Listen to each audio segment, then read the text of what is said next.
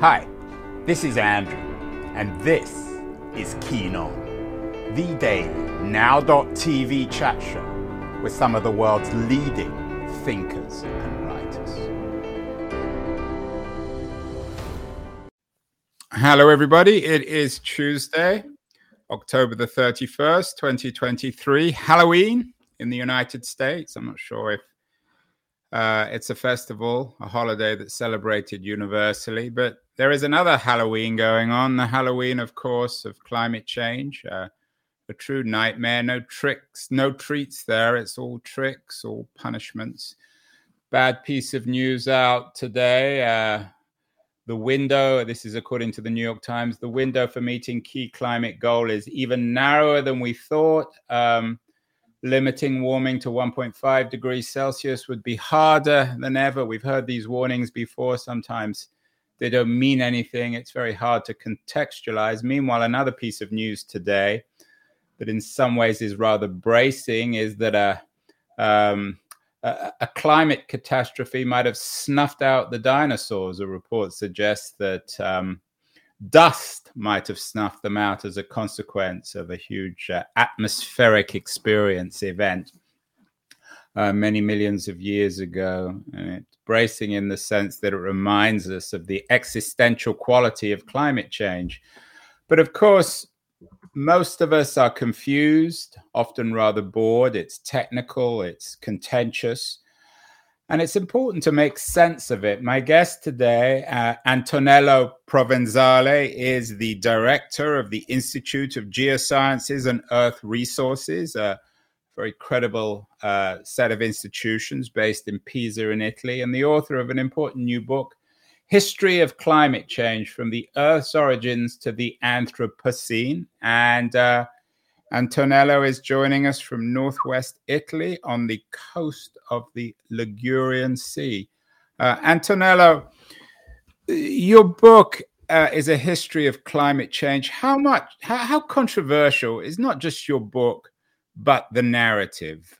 Are, are scientists mostly in agreement on this stuff?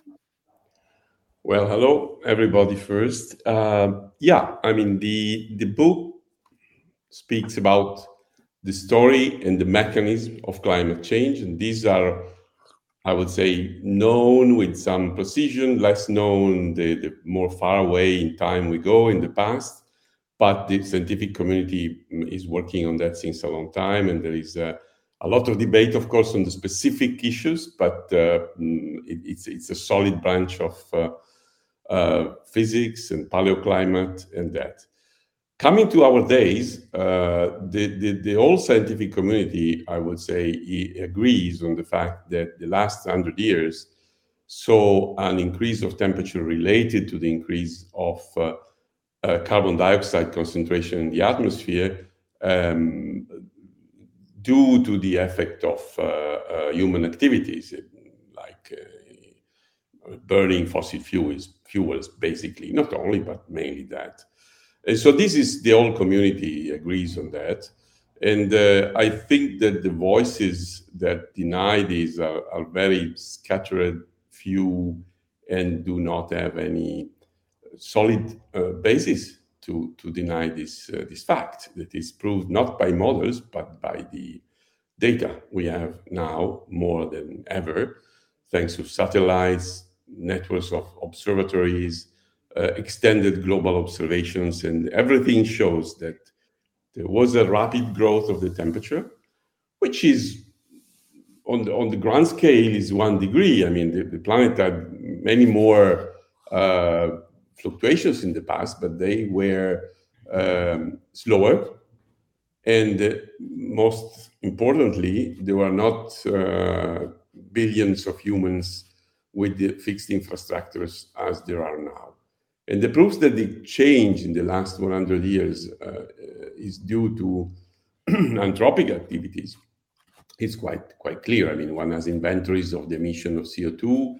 Uh, there is clear the chemical and chemical and physical effect of uh, carbon dioxide on the greenhouse uh, effect, and and also there are other other proofs that this comes in fact from burning fossil fuels.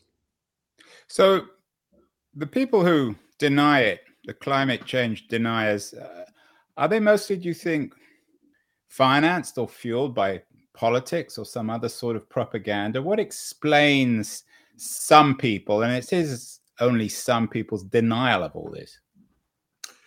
Um, well, there is no proof that um, they they are or were funded by specific uh, groups or interests. In general, I would say I would distinguish between two different type of deniers. Some of them are real, are true scientists that are uh, considering the difficulties in modeling future climate. So very often some of them uh, put, I mean, put on some some caveats and comments and criticism that are very useful to advance the whole field of modeling. But no serious scientist is really questioning the data that show what has been happening in the last hundred years.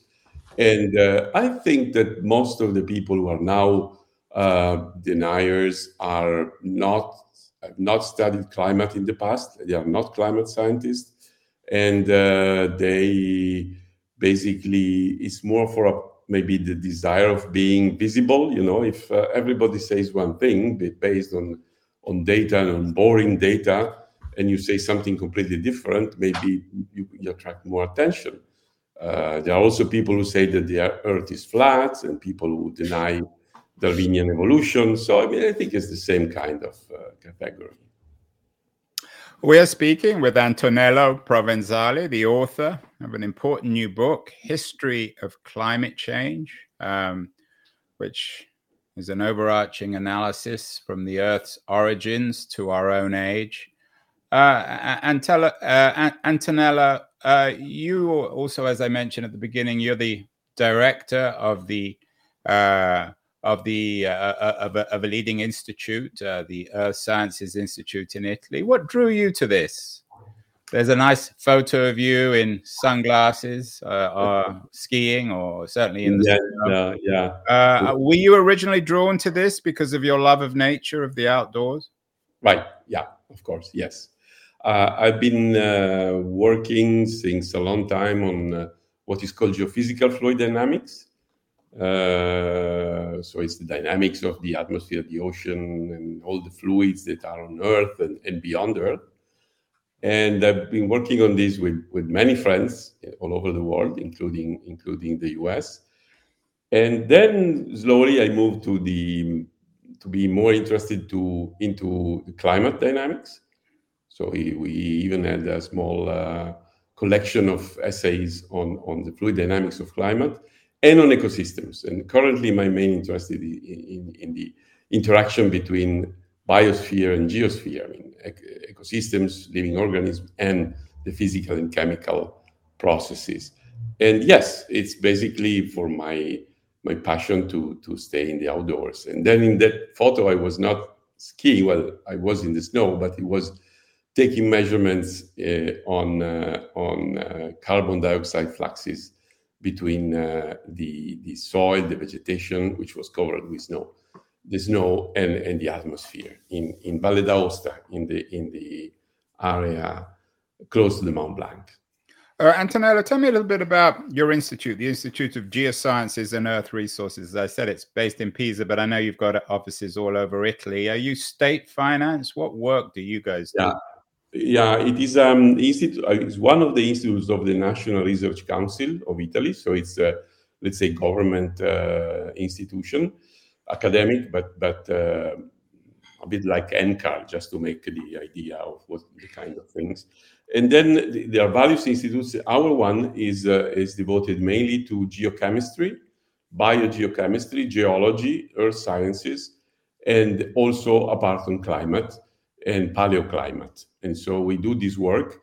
Uh, the, the institute is funded by, by the state, but the, um, all the projects are basically external projects, e- either European projects, and the, the, funding comes from research projects that have to be present, I mean, uh, presented, approved, and, and then they are mostly European projects or, or, or national projects, but on a competitive basis. This is true for almost any institute in, in Italy and for most of Europe.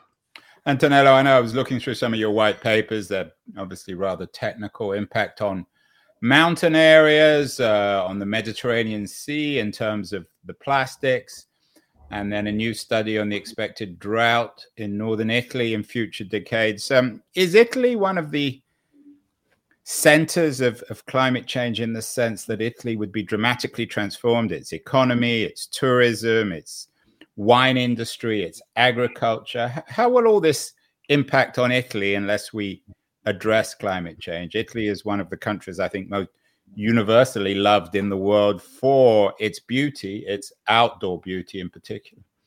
Right. Um, the the effects of climate change are not homogeneous. So there are some areas which uh, are more exposed than others. I mean, the, the, most exposed one is, is the Arctic, of course, where we also work anyway. Italy in itself uh, is in the Mediterranean basin, and one of the main issues here is the uh, increase in the in, in droughts, in the uh, occurrence, frequency, and intensity of droughts. This is true for the whole Mediterranean basin, and it's visible from from the data already, and it's expected to increase in the future. And so this could um, be very important for, for agriculture, but also for tourism, also for many other uh, aspects of the economic life.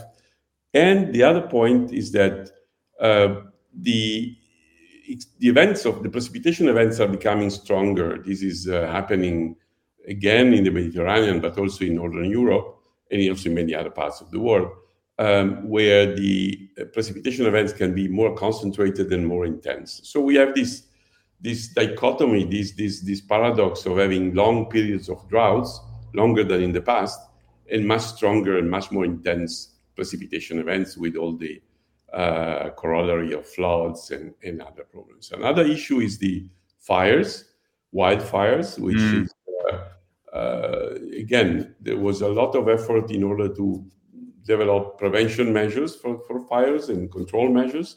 But if the temperature is, is rising further and further, these will not be enough. And then there, there will be a, the expectation for, for a significant increase of burned area. So yes, the Mediterranean and Italy in particular are very much exposed. Another area which is exposed to droughts is exactly the the west of the United States. I mean, the northwest. Where I am, yeah, and we've done a number of shows on fires in California. I'm I'm assuming that some of the threats in California and in Italy are rather similar. Yeah, yeah. Maybe the the, the reason for the insurgence of fire are slightly different, but the the effect, you know, in, in the Mediterranean, most of the fires are ignited directly by humans, either by accident or by on purpose. But that is, is an unpredictable, this is a criminal act, but uh, the area that is burned depends very strongly on the climatic conditions, on whether there is a drought, whether there is uh, dry fuel, and so on. So what we are studying is the amount the area. So not so much the insurgence of the fire but the, the size of the fire which antonello a lot of people use the word existential in terms of this crisis. Would you use that word? It's certainly a serious crisis. Uh, I, I, tend to to well uh, okay i don't think this is a crisis for the planet in itself because as we have seen the I mean, I'm trying to tell in the book that the planet went through all sorts of catastrophes from, from giant meteorites to enormous volcanic eruptions and so on and so on, and always over, I mean, went through, I mean, overcame that. Uh, the biosphere always survived, but at the price of losing, for example, in some cases, 90% of the living species and taking then a few million years to recover. So I think that this could be very dangerous for, for us humans. Uh, not maybe not in terms of survive, survival. Maybe a group of hunter gatherers would be continue, would survive, but certainly for our society. What I especially fear is the fact that if the drought becomes very bad, let's say in Africa, I'm thinking of the European case, but the same thing happens in Asia and in America, uh, then there are millions of people who cannot live there anymore and will move, and there will be a general instability. We see the first signs of geopolit- geopolitical instabilities amplified, not generated, but amplified by climate change. In, in the future, they could be generated. And so we can go towards a, a collapse of our society or a, a loss of uh, democracy, which in the moment is quite, I mean, in, in trouble all over the world and then going towards an authoritarian society or something which is looks like a yeah dystopian society you you made an interesting um, ted speech recently uh, talking about climate inequalities and and you argued there is no b humanity in other words no uh, we can't live in a world where the privileged have one kind of climate and the underprivileged another kind I mean, think of Blade Runner, right? I mean, this is a, a very good example of what we don't want. Or Brazil, even worse. Yeah, and both movies, of course. In Brazil, uh, I mean the movie, not. Yeah, I know, I know, I know. Uh, and you think those are not purely fictional, the, a Blade Runner or a Brazil-style future in climate terms? Well, this is not only climate, right? I mean, this is also economy and society, and that's much more difficult to predict. It's clear that if we have a climate which is a little crazy with uh, very heavy rains and disasters and droughts uh, agriculture that's collapsing, then everything becomes uh, very much complicated. And the, the easy solution of putting borders and, and, and armed um, tanks or people at the border and shooting everybody who is trying to cross is is becomes closer and closer. So that I think it's really the climate crisis, which is much faster than expected. Uh, the, the, the, New York Times was saying that, but it's true. I mean, the, all the models gave a, a slower pace. Um, then, then it could be could be a trouble for a, for a, for a, for a society. I mean, the society already not especially just, but uh, it could be become even more unjust. We're speaking with Antonello Provenzale, the author of an important new book, History of Climate Change. I want to thank uh, Liberties, a quarterly journal of culture and politics. They're bringing you this show. I'm going to run a short ad for Liberties. And then we'll be back with Antonello Provenzale to talk about what exactly we can do to head off this existential crisis. So don't go away, anyone. Beyond the news, the noise, there is nuance, insight. Liberties is not just a journal of ideas, it's a meteor of intelligent substance. It's the place to be for engaged citizens. Politics, opinion, substance. Liberties is a triumph for freedom of thought, a quarterly of urgency, of cultural exploration, of intellectual delight, of immaculate prose. It's invaluable. Subscribe now or find Liberties at your favorite bookseller. And you can subscribe to Liberties at libertiesjournal.com. We're talking with Antonello Provenzale, the author of History of Climate Change. Antonello, we've done many shows on this, and our authors differ somewhat. Simon Sharpe was on the show recently talking about intensifying uh, our fight against climate change. Others believe that maybe business or technology can fix the problem and it's not quite as intense. What's your take on addressing this? What do we need to do, and what kind of time frame do we have? Um, okay, I think that the time frame is difficult to estimate, but it's short in terms of 10, 20 years or so. It doesn't mean that in 20 years there will be the apocalypse. It means that the temperature will continue to, to rise, and then uh, the the effects will be important. Now, uh, before there was this uh, discussion on the 1.5 degrees or 2 degrees more with respect to the pre- pre-industrial, so it's 0.5 degrees more than today or 1 degree more than today. Now, this is a sort of a speed limit, right? Because beyond that, the danger, the probability of disasters increases. It's not that at 2 degrees there is the collapse uh, in fact, there, there is a lot of work on on a lot of um, systems, uh, from from corals to mangroves to agriculture to Arctic to fisheries, that show that there a, a breakpoint can be somewhere between two and three degrees more than the pre-industrial. So between one and two degrees more than today. So if we stay below 1.5 degrees, it's safe. sort of. Uh, I mean, it's no worse than today.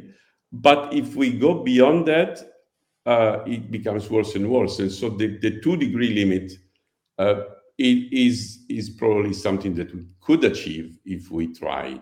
The 1.5 probably cannot achieve, but the, but the two degrees we could. And then we know, we, know we, we estimate that most of the uh, problems will, will become very severe beyond that. Very severe means that the cost of repairing the damage will be much more, much, much more than the cost of the energy transition, which is also high, of course. So coming to the to the to what can be done, well, the only thing to do is to reduce uh, CO2 emissions, carbon dioxide emissions. That is the, the thing to do, the main thing to do, which means transforming the energy production systems and transforming also some industrial, for example, the production of cement is also producing a lot of uh, CO2 with the current technology. How to do that? Well, that is not easy. I mean, it's easy to say it, it's not easy to do it. So I think that here it's needed pragmatism, realism. Uh, it's, it's wrong to say it's not a problem, deny it.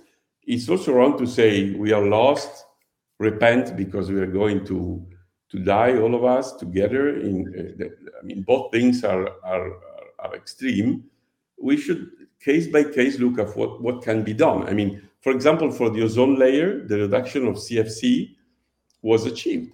It was a much simpler pro- problem than, than the energy transition, but also the energy transition is possible. Uh, it should probably not be one form of energy, it would be many forms of energy uh, different dif- depending upon the geographical area and the, the season and everything will require a lot of communication between different countries, for example, in Europe, but also elsewhere. And then it's costly, but it should be done. It, the important thing is to do it in order to have a better technology and not uh, an obsolete technology like the one that we have now. I mean, we want to go to a better technology to, to, to, to something that is cleaner because it's more advanced. We don't want to go back to. so, so uh, there are no magical fixes, I'm guessing, Antonello. No, no, uh, no, technology in the future that will allow us to bury carbon or throw it into space.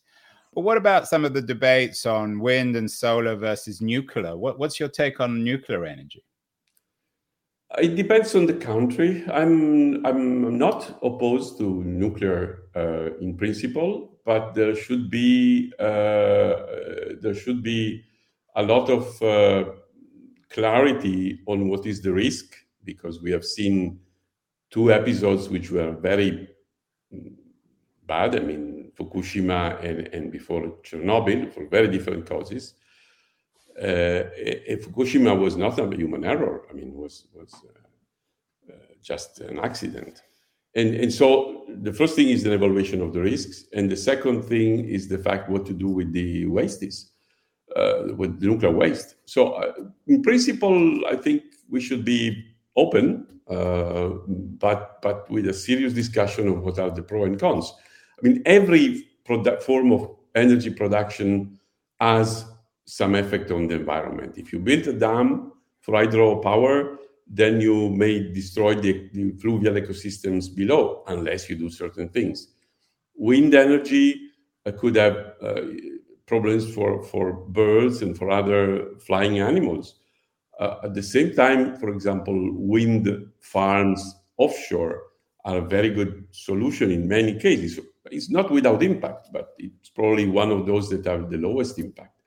So, in general, I think again there should be a discussion between politically neutral and technically trained people on the various forms of. But we know, Antonello, that that's all very well, but there are complicated politics of this, both yeah. domestically and internationally. Uh, how much of a problem is the political dimension, the absence of international agreements, perhaps even organizations? Is that one of the things that most concerns you? Yeah, uh, well, you see, after the, the, the, the, Kyoto Protocol and the Paris Agreement, basically, some countries uh, want to follow uh, these, uh, the, to try to achieve these these limits, and, and Europe is certainly um, one of these. uh, other countries, other countries is, is, not that they deny the problem. I mean, no country is really denying the problem, but may have other priorities, development priorities, economic development priorities. So the, the situation is very complicated. I mean, there's no authority that is that can uh, ask for for immediate action, and that is certainly complicating the issue a lot. I mean, do we have models of international organizations that are working? Um, the UN is controversial. Are they are they realizing the promise of the UN or simply reiterating why some of these international organizations are just vast, powerless, and absurd bureaucracies? The you, you see the I mean what the main organization is is IPCC, which comes to the world was fund, founded by the World Meteorological Organization. IPCC does not do research in itself. It just collects the research that was done by the community and published, so peer reviewed, and then all, all sources are available, and put put forward the uh, reports uh, every four or five years. Now, this is not a political decision; it's just a, a set of information that politicians should, uh, policymakers should, should should take. This is a good organization it was criticized by, by very few people. I mean, overall, it, it's really the scientific community that's represented there. Uh, there are a lot of other uh, entities from, from more, or less, more or less UN that try to do things like for droughts, for, for example, for, for many other issues.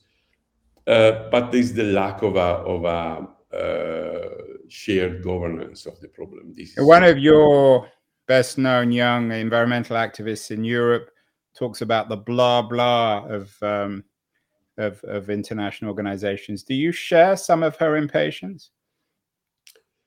It partially. I mean, I think that that she's right in in in, in showing this impatience because uh, the the young younger people must be impassioned because this is their future. Uh, the COP the various COP that followed, one after the other, uh, have achieved much less than expected and hoped for, but they did, but they did achieve something. There's the new one in, the, in, the next month, uh, and then uh, it will be probably will not achieve much more, but you know, step by step. The problem is that if we had 100 years, the pace could be okay if we have 10 years, then the pace may be a little too slow. But it's very difficult to, to, to go beyond. I mean, you see what happens, I mean, in the world now. I mean, there are uh, emergencies that are just not in two years from now, but tomorrow. I mean, wars in, in, in some of the more uh, the, the, the, more, more critical parts of the of uh, of uh, the Western worlds, uh, and there are, pandemics, there are economic crisis. So it's clear that politicians may have many, many different um, uh, uh, pushes from different things. I mean, there was a very interesting speech by the Ministry of um, uh, Environment of the United uh, Arab Emirates in in a, in a conference I was at. I, I participated in uh, two weeks ago, the Arctic Circle conference on, on the Arctic and and then uh, she was saying this. I mean, politicians have many have many people and groups that that push in different directions, and that is, can be difficult. Uh, one interesting thing is that it, we scientists have um, a very clear view of what is uncertainty because we have results, and each result has a certain uncertainty which we want to reduce, but will never be zero.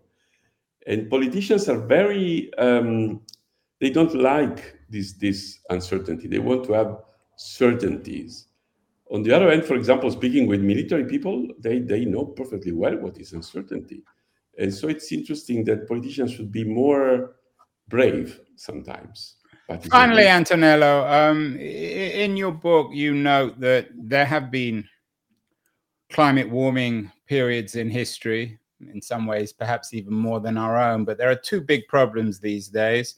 The first is the speed of the rise in temperature, and the second is that human population is much greater than it has been in the past. Is one other way to address this crisis, to address the issue of population too?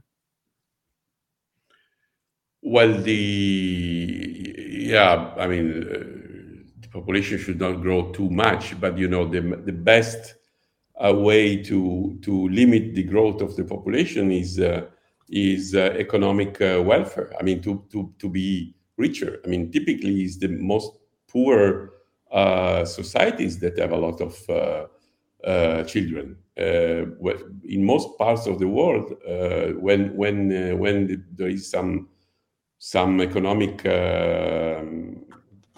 health state, I mean, some some economic uh, health, then then almost naturally the number of children decreases. So I think that uh, rather than forbidding this or that or, or distributing uh, pills here and there, the best thing is to have a, a better uh, distribution of richness, which is, by the way, becoming more and more concentrated in few hands inside countries and across countries.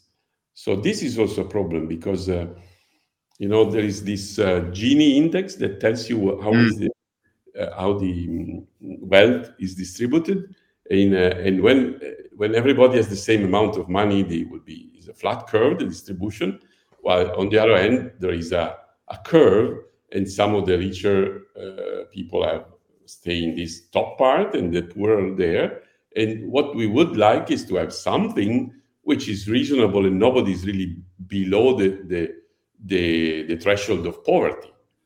Uh, so, but but now this curve is becoming is going up, up, up, up, up to the beyond the roof, and this is in itself a source of instability. I mean, it's not a moral judgment; uh, it's just a source of instability because the decision is in the hands of very few people. I mean, very few, three, four, five and this is they can be the wisest of the world but uh, you know maybe they make they also make mistakes so this is something that is uh, connected somehow to the solutions. Also you know who is paying for the for the climate crisis? Who is paying for the change in the energy production? This is a, an important discussion.